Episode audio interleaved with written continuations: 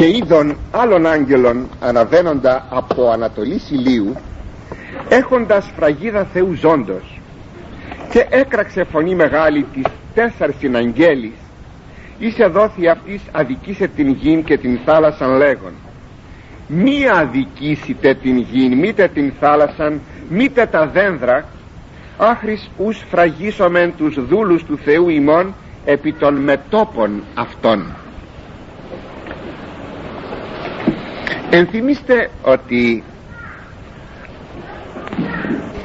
όταν αρχίζει το πρώτο διάψαλμα το πρώτο μέρος του διπλού διαψάλματος κατά το άνοιγμα και την λύση της έκτης φραγίδος τέσσερις άγγελοι σας θυμίζω κάτι από την περασμένη φορά κρατούν τα τέσσερα σημεία του ορίζοντος να μην πνεύσει άνεμος.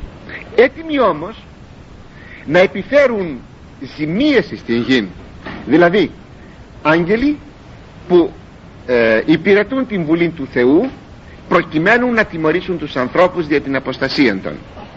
Πριν όμως προβούν στην τιμωρία ένας άγγελος με πολύ μεγάλη φωνή έκραξε και λέγει σταθείτε σταθείτε μη ε, επιφέρετε αδικίαν καταστροφήν επί της γης έως ότου σφραγίσομαι τους δούλους του Θεού εκείνοι οι οποίοι είναι πιστοί στο Θεό επί των μετόπων αυτών επάνω εις τα μέτωπά των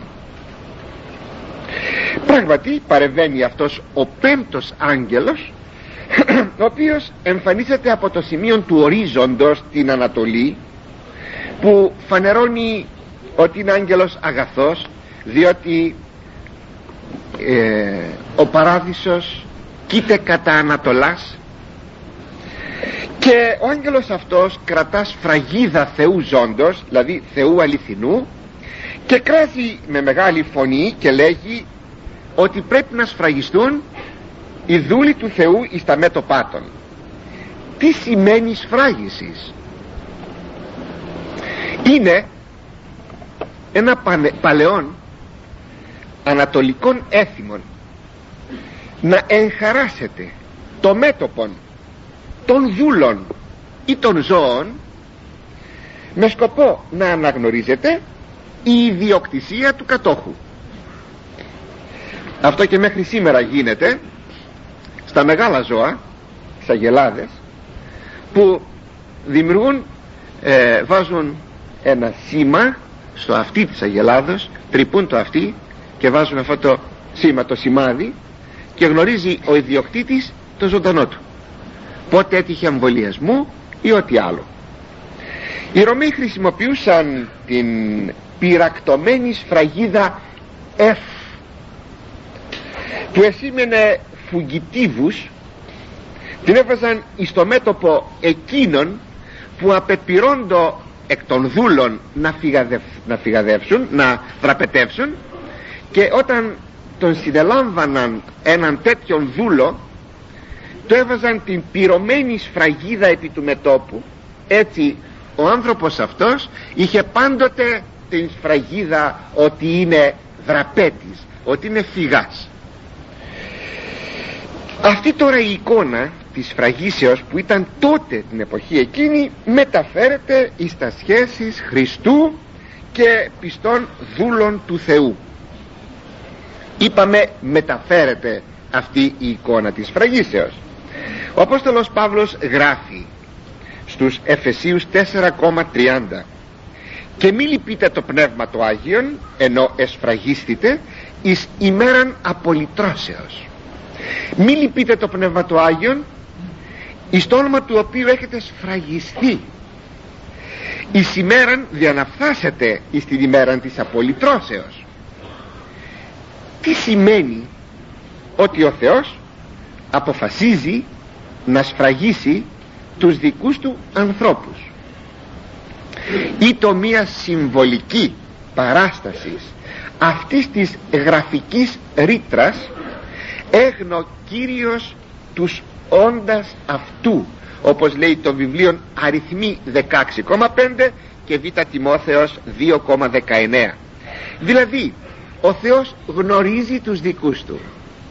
Και η έκφραση ο Θεός γνωρίζει τους δικούς του και αποδεικνύει ότι γνωρίζει ο Θεός τους δικούς του σημαίνει τους έχει σφραγίσει είναι η αναγνώριση που κάνει ο Θεός εις τους πιστούς. Εδώ ακριβώς βρίσκεται η απάντηση στην πληγή που εδόθη με την αναστάτωση του σύμπαντος και τις δύνατες σταθήνε ποιος μπορεί να σταθεί; Εδώ δίδεται η απάντηση του τι θα γίνουν οι πιστοί άνθρωποι. Θα σφραγιστούν και θα τύχουν της προστασίας του Θεού. Δηλαδή ο Θεός γνωρίζει τους δικούς του και θα τους προστατέψει. Λέγει όμως ότι αυτή η σφράγιση θα γίνεται επί των μετόπων των πιστών πως γίνεται αυτή η σφράγιση επί των μετόπων; Καταρχάς η εκκλησία μας αγαπητοί μου σφραγίζει τους δικούς της ανθρώπους.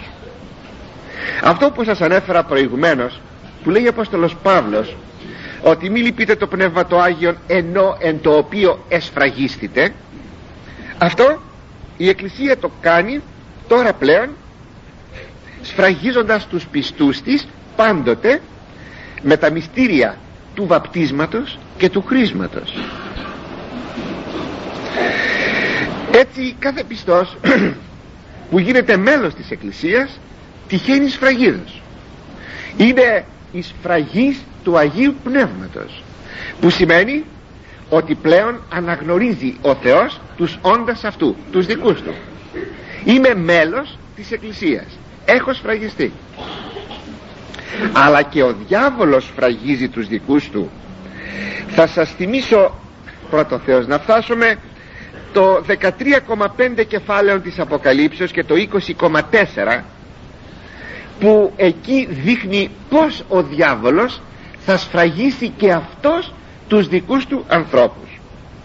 Αλλά όπως η Εκκλησία ο Θεός σφραγίζει μέσα στους αιώνας τους δικούς, του, δικούς της ανθρώπους έτσι και ο διάβολος μέσα στους αιώνας σφραγίζει τους δικούς του ανθρώπους. Θα τρομάξετε; Καλή είναι αλήθεια. Ο μασονισμός αγαπητοί μου δεν είναι τίποτε άλλο παρά η σφραγίδα του διαβόλου επάνω στα μέτωπα των ανθρώπων. Θα τρομάξετε; Είναι αλήθεια. Τόσο διότι ομολογούν τον Μάτς τον μεγάλων αρχιτέκτονα του σύμπαντος όσο και διότι τυχαίνουν τελετουργιών οι άνθρωποι που μειούνται εις των τεκτονισμών έτσι παίρνουν την σφραγίδα του διαβόλου. Βεβαίως αν τους το πείτε θα σας δίνουν.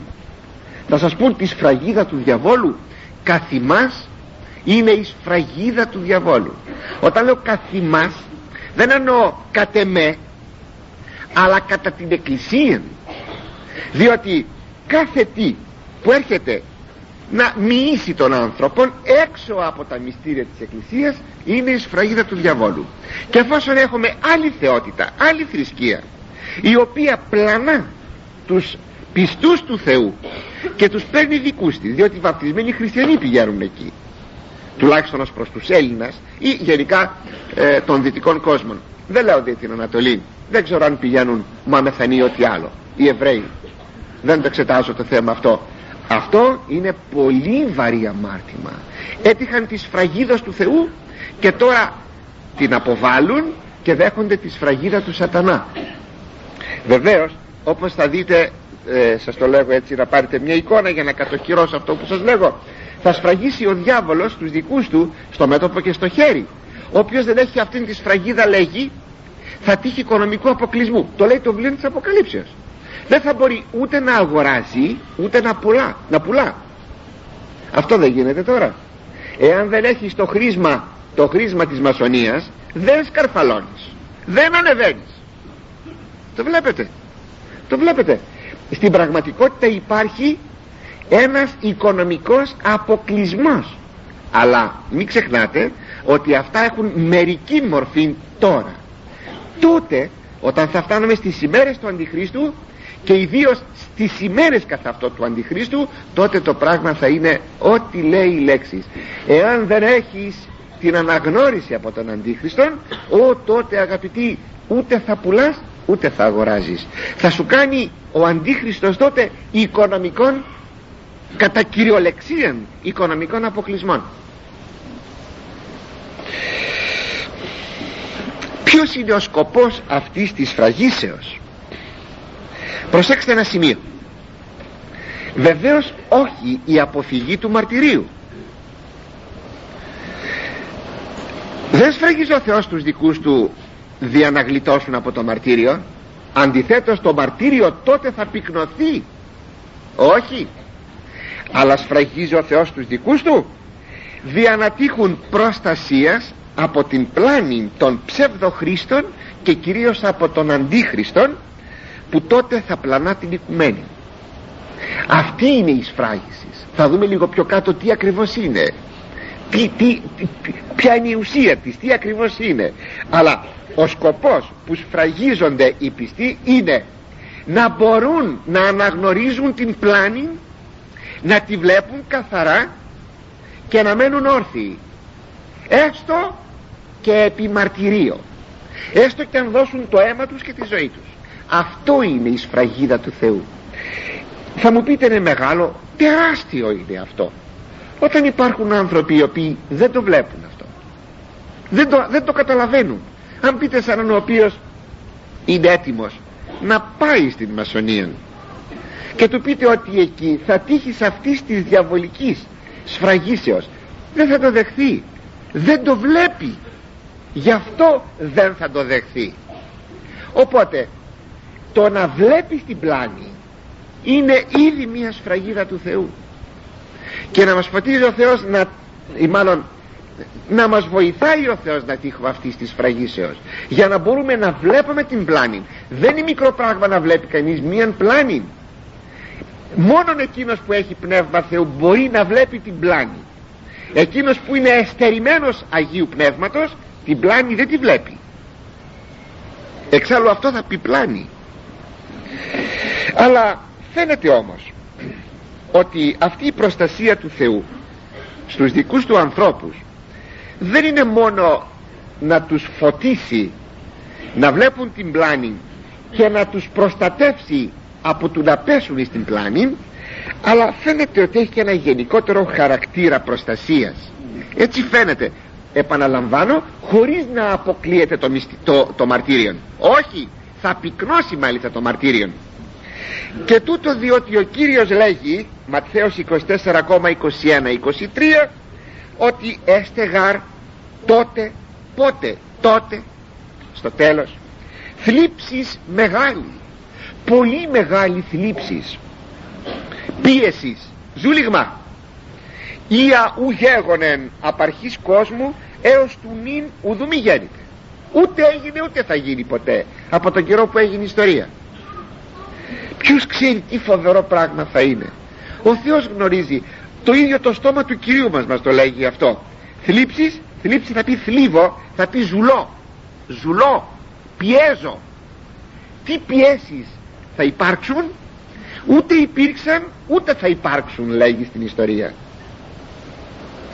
Και οι μη, οι μη εκολοβόθησαν ε ημέρα εκείνε ούκανε σώθη πασασάρξ κολοβώνω θα πει ε, κόβω την ουρά κόβω ένα μέρος.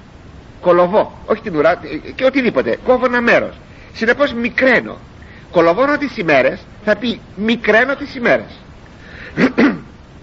Γιατί θα μικρύνουν οι μέρες της θλίψεως;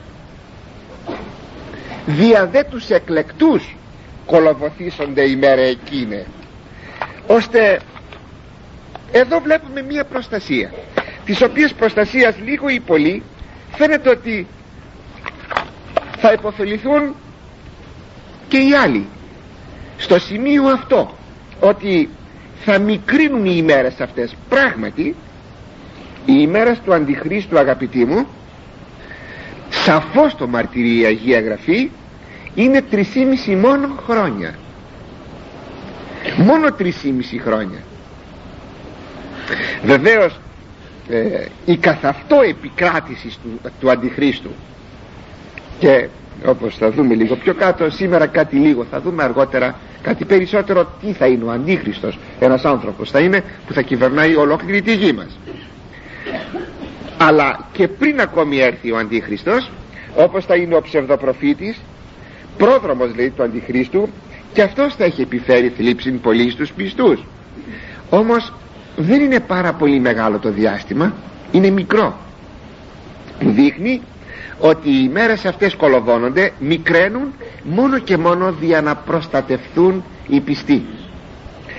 Τότε εάν τη ημινήπη ιδού όδε ο Χριστός ή όδε μη πιστέψετε βλέπετε λοιπόν ότι το θέμα, το θέμα της προστασίας πέφτει όχι τόσο εις το να μην πάθω κακό να μην πεθάνω από την πείνα ή να μην ε, ζουλιέμαι δεν ξέρω τι τρόπος σε φυλακές και μαρτύρια. Όσο κυρίως να μην φτάσουμε να, να προσκυνήσουμε αλότριων Χριστών αλότριων Χριστών στην εποχή του Χριστού δηλαδή λίγο μετά την Ανάστασή του πολλοί ψευδόχριστοι είχαν εμφανιστεί αλλά και στην εποχή μας πάρα πολλοί ψευδόχριστοι αγαπητοί μου. Η τότε εποχή με την τώρα είναι παράλληλες. Πάρα πολλοί ψευδόχριστοι εκείνοι οι οποίοι επαγγέλλονται τον Μεσσίαν ότι είναι αυτοί ο Χριστός ότι αυτοί θα σώσουν την ανθρωπότητα.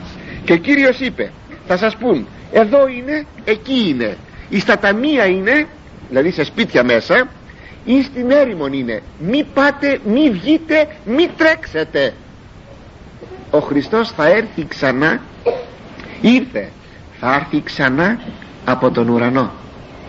Δεν θα είναι ούτε εις τα σερήμους ούτε εις τα σπίτια ούτε από εδώ ούτε από εκεί. Αυτή η σφράγιση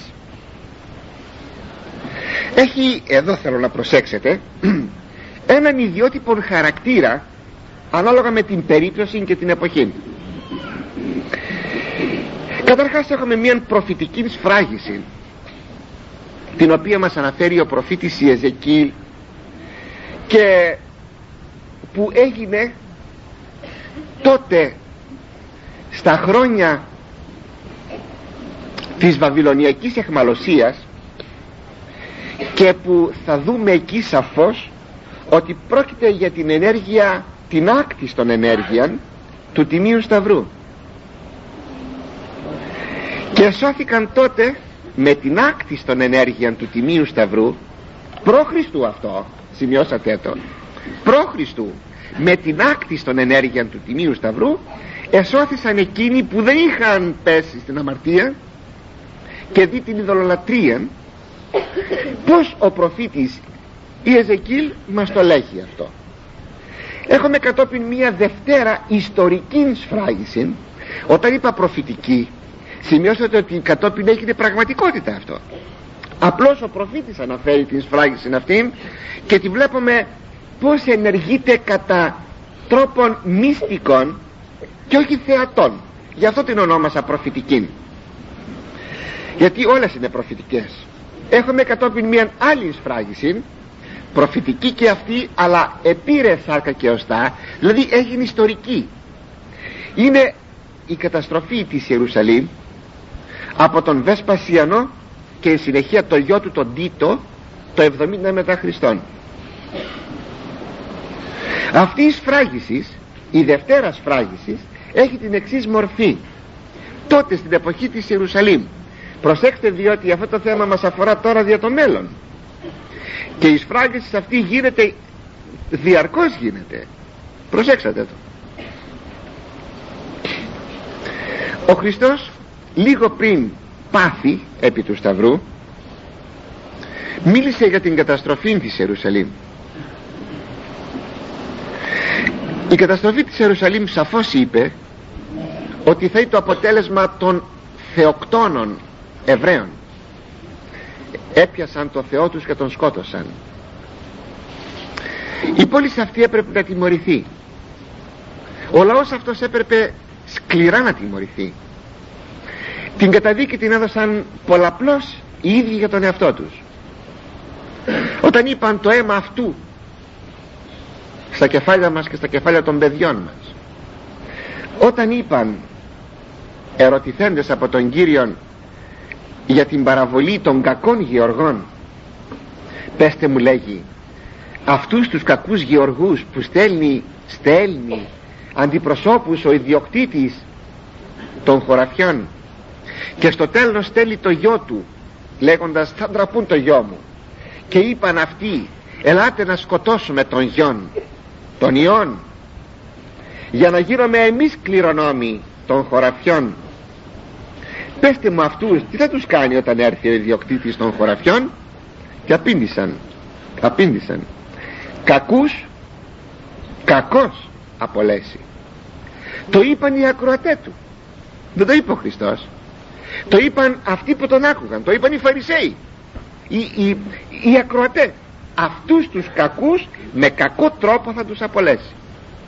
Και ο Κύριος κάποτε είπε για τον λίθον που αποδοκιμάζουν εκείνον που θέτει ο Θεός. Αποδοκιμάζουν οι άνθρωποι οι άρχοντες.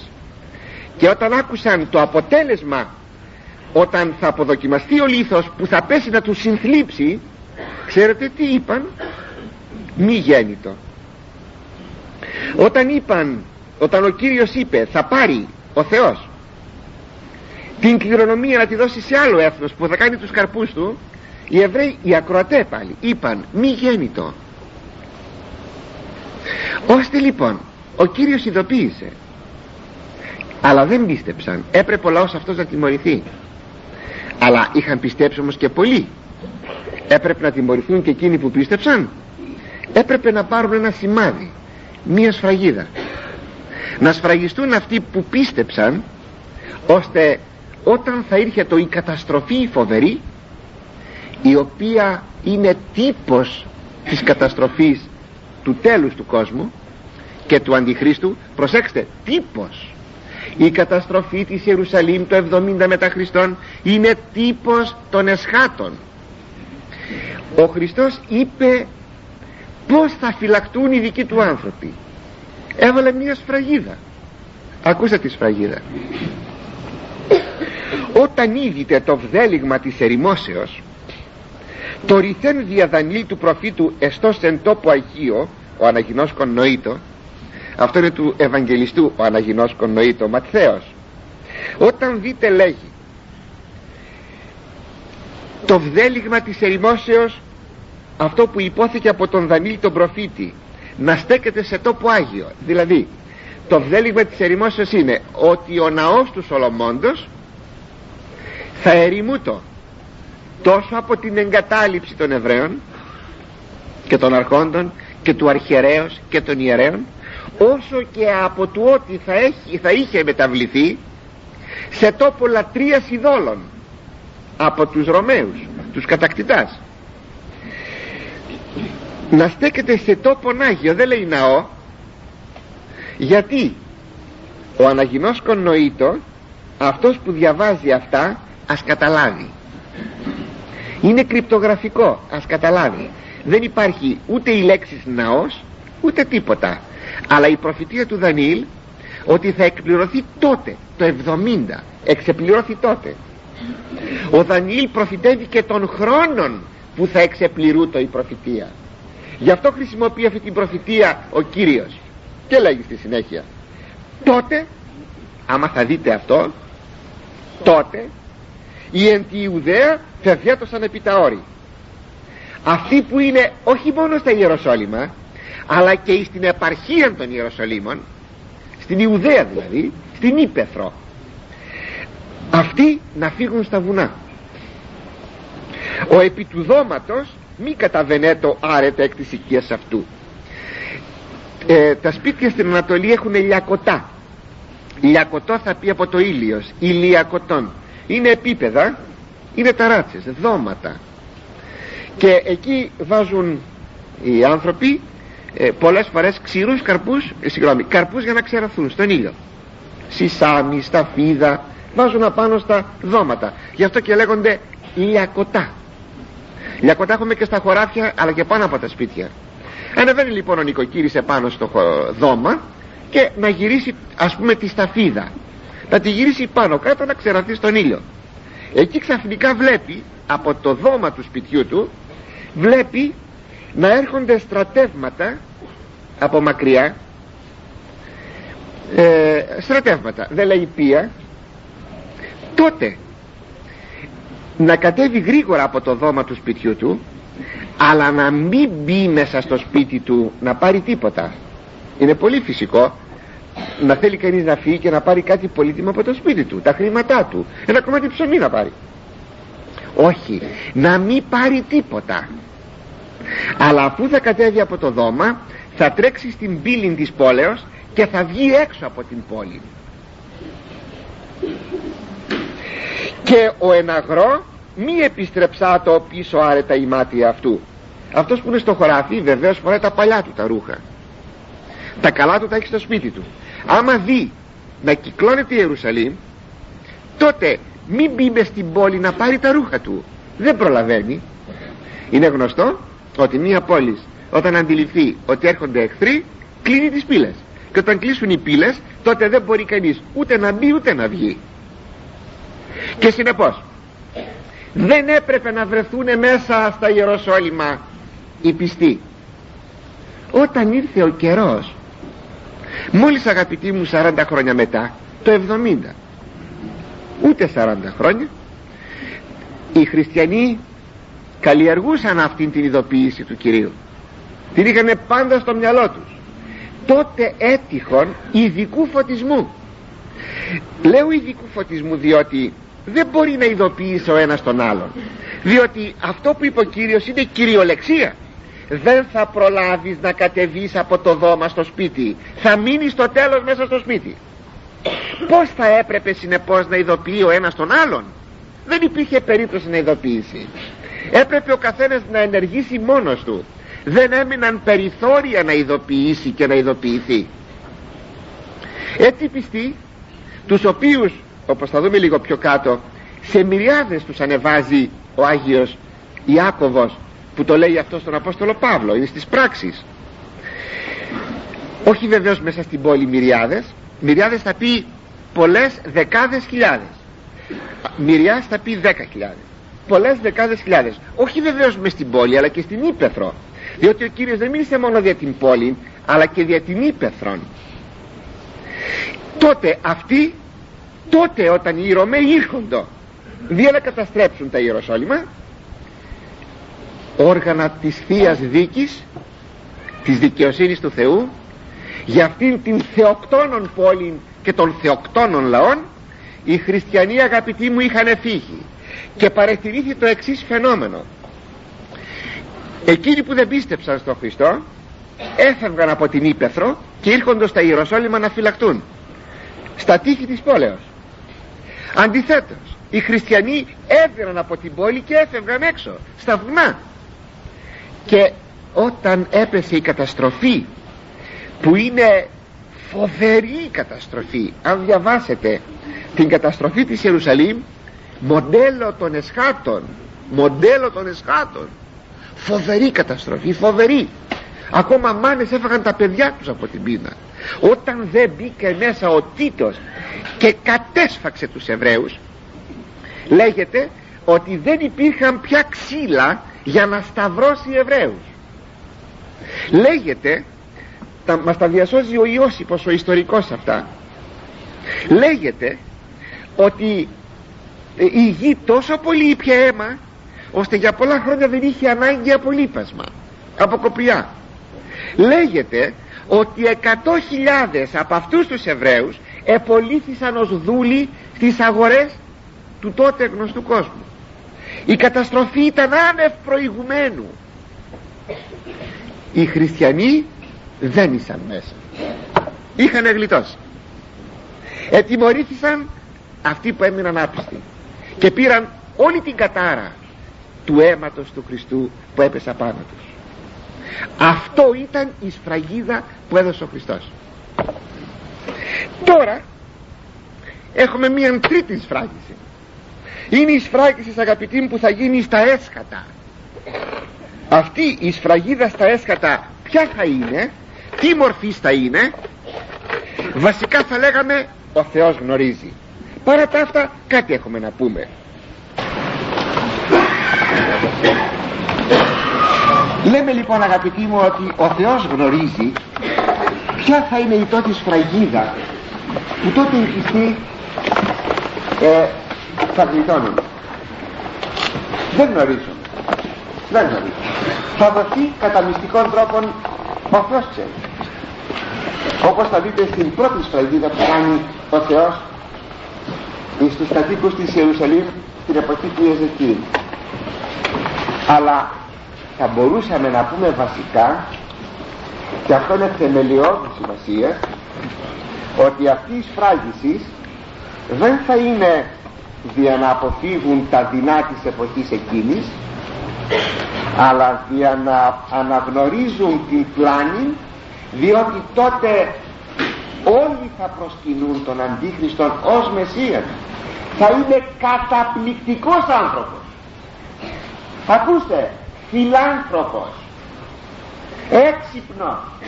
Θα ενώσει όλη τη γη κάτω από μία κυβέρνηση μόνον. Οπότε δεν θα υπάρχουν πόλεμοι. Καταπληκτικός άνθρωπος θα είναι. Γι' αυτό δεν θα μπορέσουν να διακρίνουν οι άνθρωποι ότι αυτός είναι ο Αντίχριστος.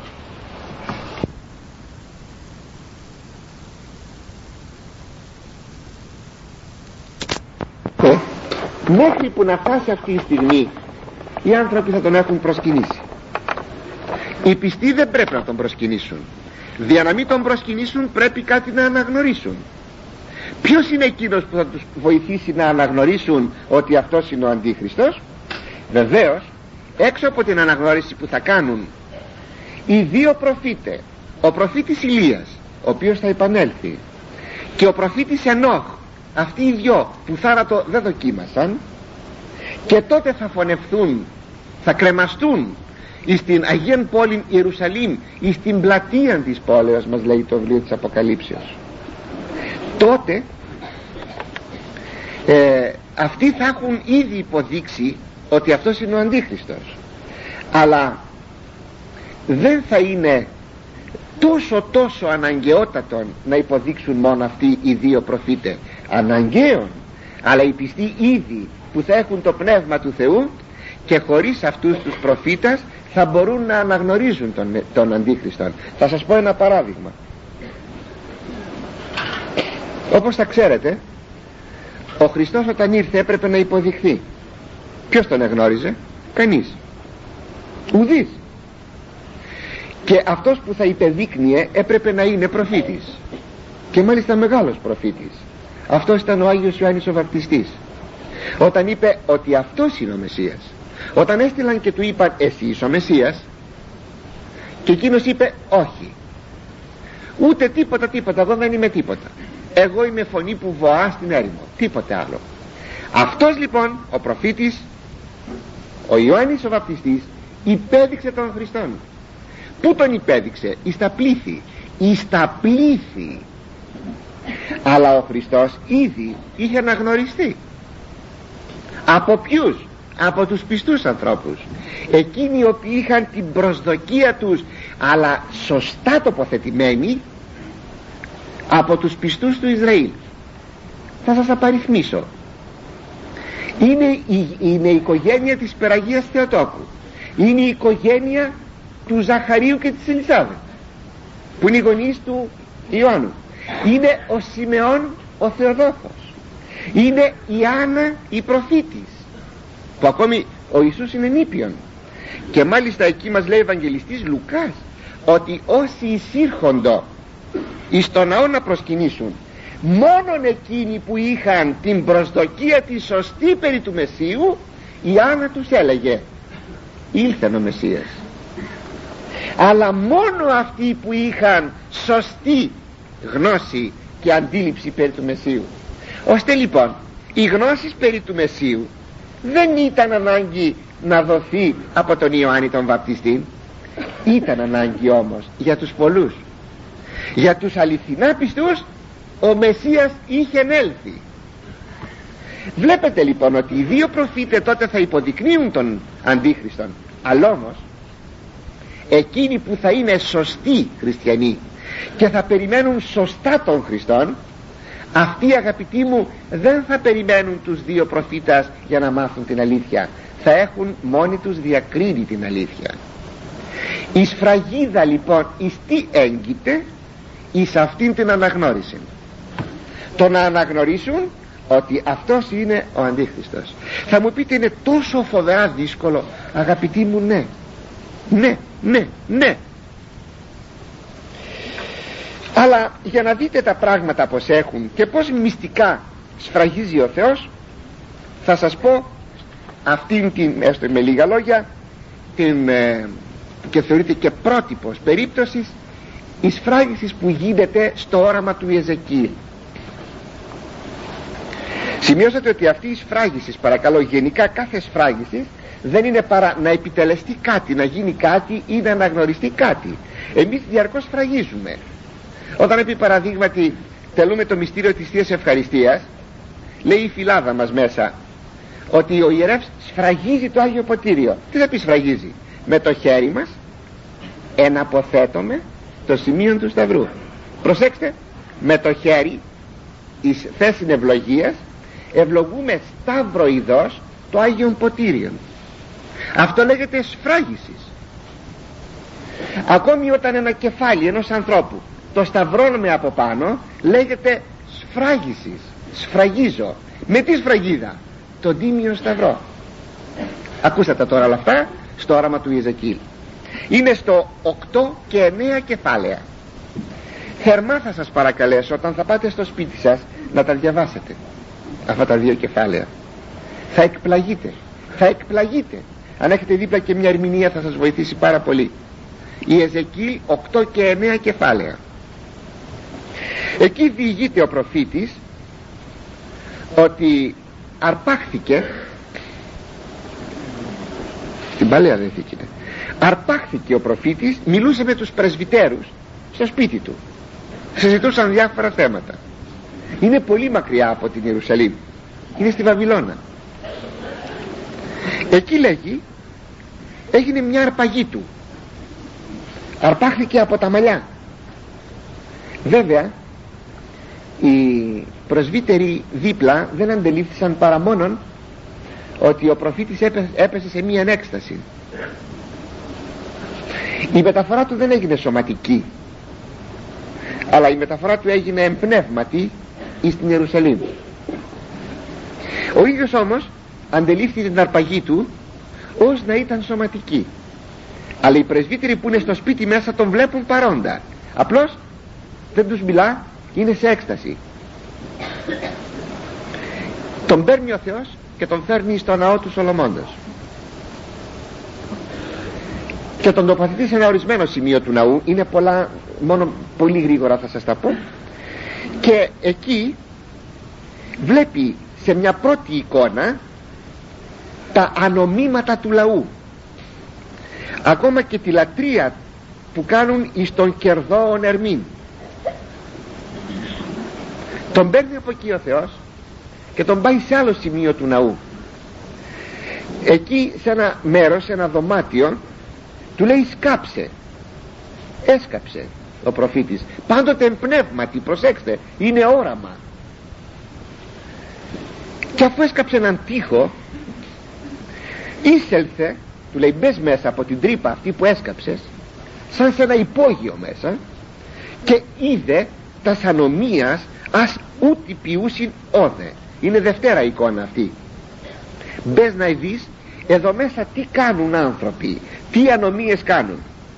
Και εισήλθον λέγει ο προφήτης και είδον και ειδού μάτια βδελίγματα μάτια βδελίγματα θα πει, ε, θα πει είδωλα.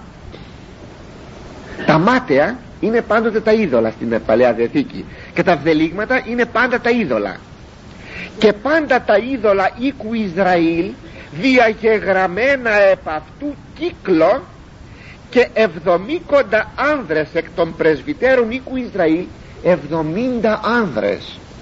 Πρεσβύτεροι σοβαροί συνεπώς άνθρωποι. Και η Εζωνίας ο του Σαφάν κάποιο επίσημο πρόσωπο εν μέσω αυτών των ειδόλων η στίκη προπροσώπου αυτών ο, ο, ο Ιεζωνίας και έκαστος από αυτούς πρεσβυτέρους θυμιατήριον αυτού είχεν εν τη χειρή είχε ένα θυμιατό και η ατμής του θυμιάματος ανέβαινε. Θυμιάζαν τα είδωλα. Δεν σας θυμίζει τη μασονική στοά αυτό; Ε, πέστε μου. Σας θυμίζει τη μασονική στοά; Με τα διάφορα σύμβολα τα, σύμβολα τα μασονικά που υπάρχουν σε φωτογραφίες που δημοσιεύτηκαν τελευταία το καλοκαίρι στις εφημερίδες.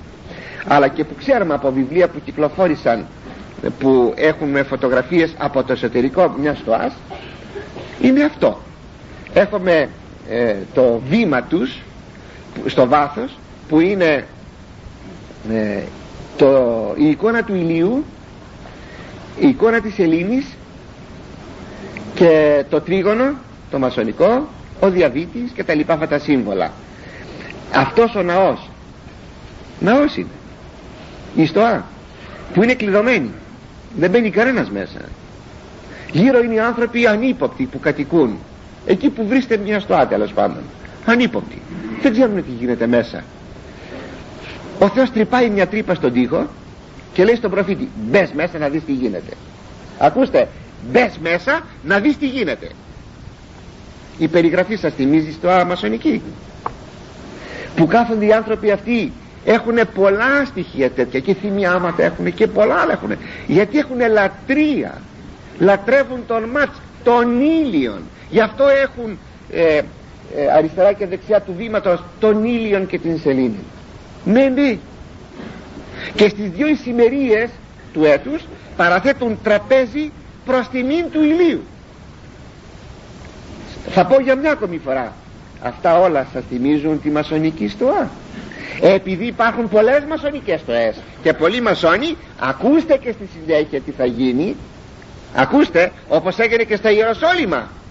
Τότε. Ακούστε τι θα γίνει. Τρίτη εικόνα. Τον πάει ο Θεός τον, τον προφήτη σε ένα άλλο σημείο του ναού και εκεί και ειδού εκεί οι γυναίκες καθήμενε φρυνούσε τον Θαμούζ. Ο Θαμούζ είναι ο Άδωνης. Είναι θεότης που πεθαίνει και αναστήνεται είναι η φύσης. Είναι η λατρεία της φύσεως που πεθαίνει και αναστήνεται την άνοιξη και το χειμώνα. Το χειμώνα πεθαίνει η φύσης την άνοιξη αναστήνεται και αυτή η θεότητα δηλαδή η λατρεία της κτήσεως με το όνομα Άδωνης. Ή Θαμούζ που είναι λέξης, ονομασία της περιοχής εκεί. Είδες λέγει τι κάνουν αυτές οι γυναίκες; Κλαίνε τον Θαμούζ δηλαδή στον θάνατόν του. Ώστε και οι γυναίκες ειδωλολατρούν κυρίως οι γυναίκες. Κυρίως οι γυναίκες. Τετάρτη εικόνα. Ως 20 άνδρες σε άλλο σημείο του ναού τώρα έξω μάλιστα από το ναό σε ένα σημείο που είναι μεταξύ θυσιαστηρίου και, και προπηλαίων ναού εκεί λέγει ως 20 άνδρες είδα τα οπίστια αυτών προς το ναό του Κυρίου και τα πρόσωπα αυτών απέναντι και ούτε προσκυνούσε το ηλίο. Επειδή ο ναός ήταν προσανατολισμένος του Σολομώντος ο ναός αντίθετα από ότι είναι προσανατολισμένος ο δικός μας ο ναός. Είναι γνωστό ότι η πόρτα του ναού κάθε χριστιανικού ναού βλέπει προς τη δύση. Ο, η πύλη του ναού του Σολομώντος έλεπε προς την Ανατολή. Έτσι αυτοί είχαν τα οπίστια τους στο ναό και είχαν μπροστά τους τον ήλιον τον οποίον λατρεύουν. Είδατε παρακαλώ λατρεύουν τον ήλιο. Σας θυμίζει τους μασόνους που λατρεύουν τον Ματ τον μεγάλο αρχιτέκτονα του σύμπαντος που είναι ο ήλιος τι θα γίνει τώρα; Περιμένετε. Τα είδες ιέ ανθρώπου αυτά λέει ο Θεός στον προφήτη Εζεκίλ τα είδες; Τα ανομήματα του λαού μου κρυφά. Τα είδες; Και κρυφά και φανερά. Άλλα κρυφά και άλλα φανερά. Βλέπει έξι άνδρες που κρατούν πελέκις τσεκούρια. Και τους δίδεται εντολή να σφάξουν όλους τους κατοίκους της πόλεως.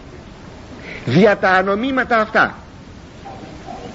Πριν όμως γίνει η σφαγή εμφανίζεται ένας άλλος άνδρας έβδομος ο οποίος φοράει ποδήρι χιτώνα και έχει ειδική στολή με μια ειδική ζώνη. Αυτός αν το θέλετε είναι ο μετά ταύτα εν ανθρωπή σας Θεός Λόγος του δίδεται εντολή από τον Θεόν Πατέρα προφανώς. Εντολή σε αυτόν τον έβδομον τον άνδρα ο οποίος δεν κρατάει τσεκούρι αυτός αλλά οι άλλοι έξι. Και του λέγει η φωνή δίελθε μέσιν την Ιερουσαλήμ. Πέρασε δια, να διασχίσεις όλη την Ιερουσαλήμ την πόλη και εδώ στο σημείο εις τα μέτωπα των ανδρών των καταστεναζόντων και των κατοδυνωμένων επί πάσες τις ανομίες τες γινωμένες εν μέσω αυτής. Και δώσε το σημείο που επάνω στα μέτωπα των ανδρών εκείνων που βλέπουν αυτά τα ανομήματα τις ειδωλολατρίες τους μασονισμούς τις ανηθικότητες τις βρωμιές. Ό,τι βλέπουν δεν μπορούν να κάνουν τίποτα. Μόνο ένα πράγμα κάνουν. Στενάζουν και πονούν. Θα ξαναπώ τα, τις μετοχές εδώ. Των καταστεναζόντων και των κατοδυνωμένων. Δεν κάνουν τίποτα άλλο. Στενάζουν και πονούν για την κατάσταση που υπήρχε στα Ιεροσόλυμα επί πάσες τις ανομίες των γινωμένες εν μέσω αυτής. Για όλες τις ανομίες που γίνονται μέσα στην πόλη.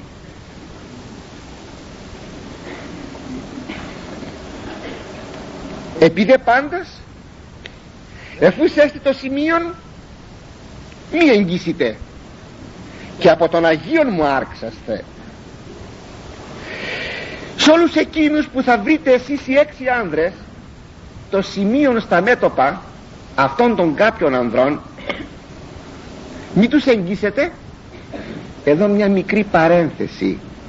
Ενθυμίστε μια άλλη σφράγιση που έκαναν οι Εβραίοι με το αίμα του αρνιού στην Αίγυπτο πάνω από τα ανώφλια των σπιτιών των θυρόντων και ο άγγελος ο ολοθρευτής δεν εισήρχε το δια να πεθάνει το πρωτότοκο παιδί το ενθυμίστε. Και εκεί σφράγιση ήταν και εκεί σφράγιση οι Αιγύπτιοι οδύρονται για τους θανάτους των πρωτοτόκων.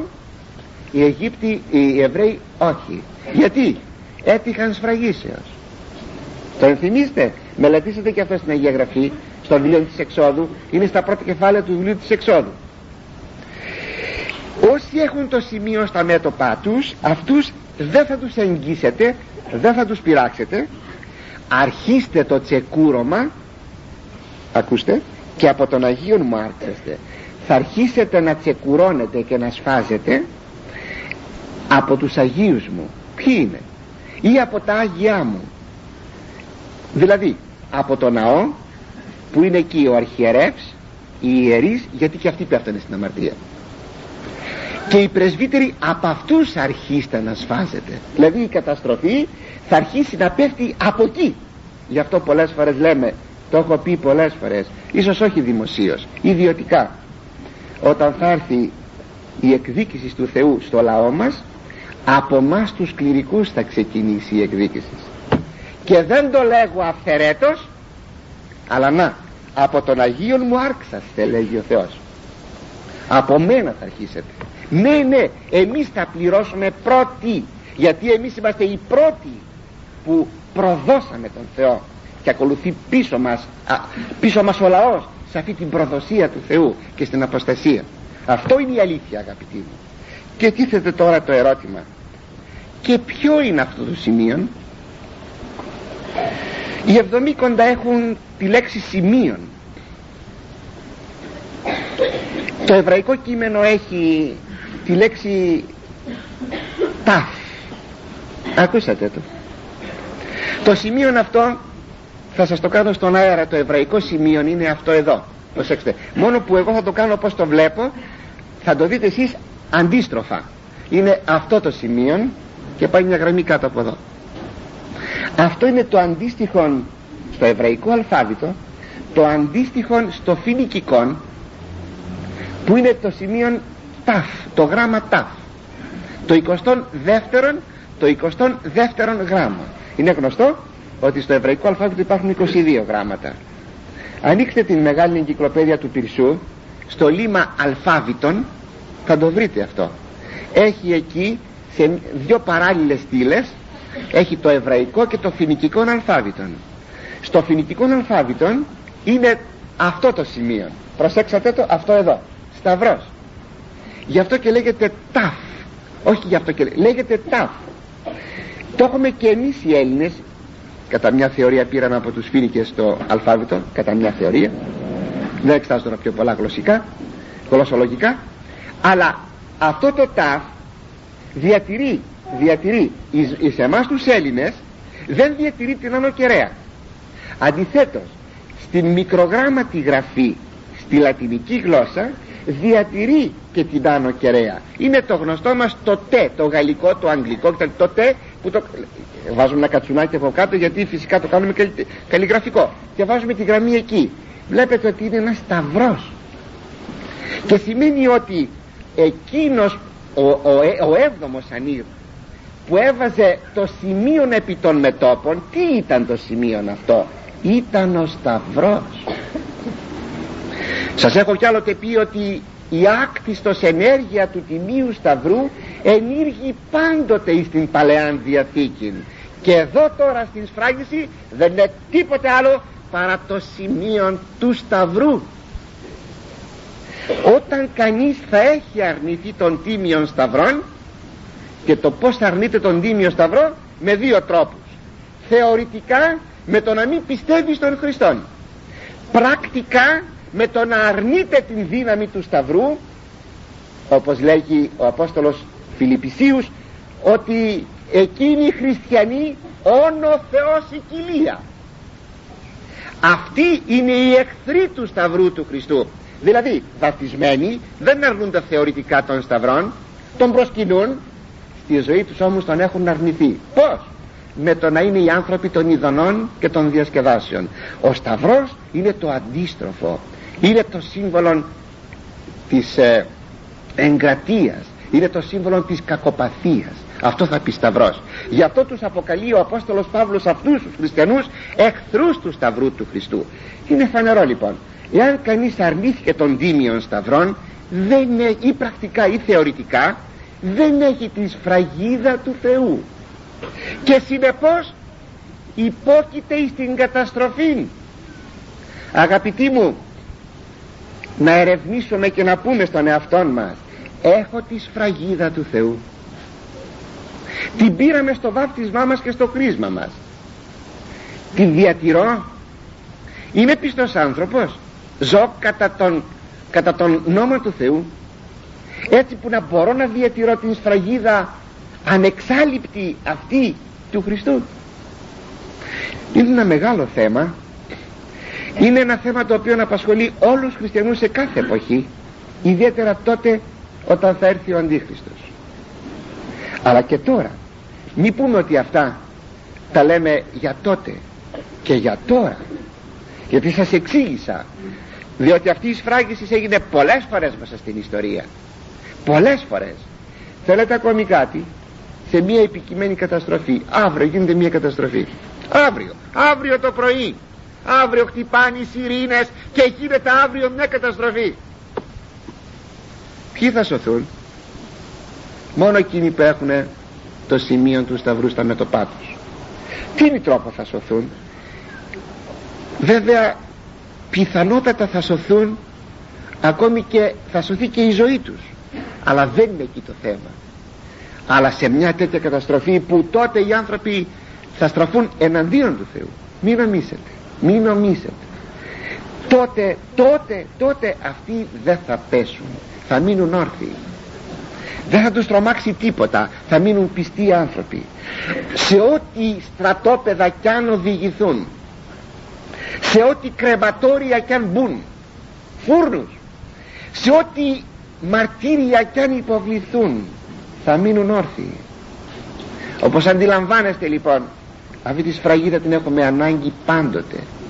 Να την έχουμε πάντοτε τη σφραγίδα αυτή. Γι' αυτό πρέπει να ρωτήσουμε την έχουμε την σφραγίδα του Χριστού. Τι διατηρούμε. Αλλά αγαπητοί μου τι άλλο να πω. Τι άλλο να πω παρά μόνο τούτο που η ώρα μας έχει κλείσει. Ότι ήκουσε των αριθμών των εσφραγισμένων 144.000 εδώ θα δούμε ποιοι είναι αυτοί οι 144.000 και αν μέσα σε αυτούς εμείς ανήκουμε. Αλλά επειδή το θέμα είναι πολύ μεγάλο θα συνεχίσουμε πρώτα ο Θεός την ερχομένη φορά. Όμως έχω κάτι να σας πω στη συνέχεια.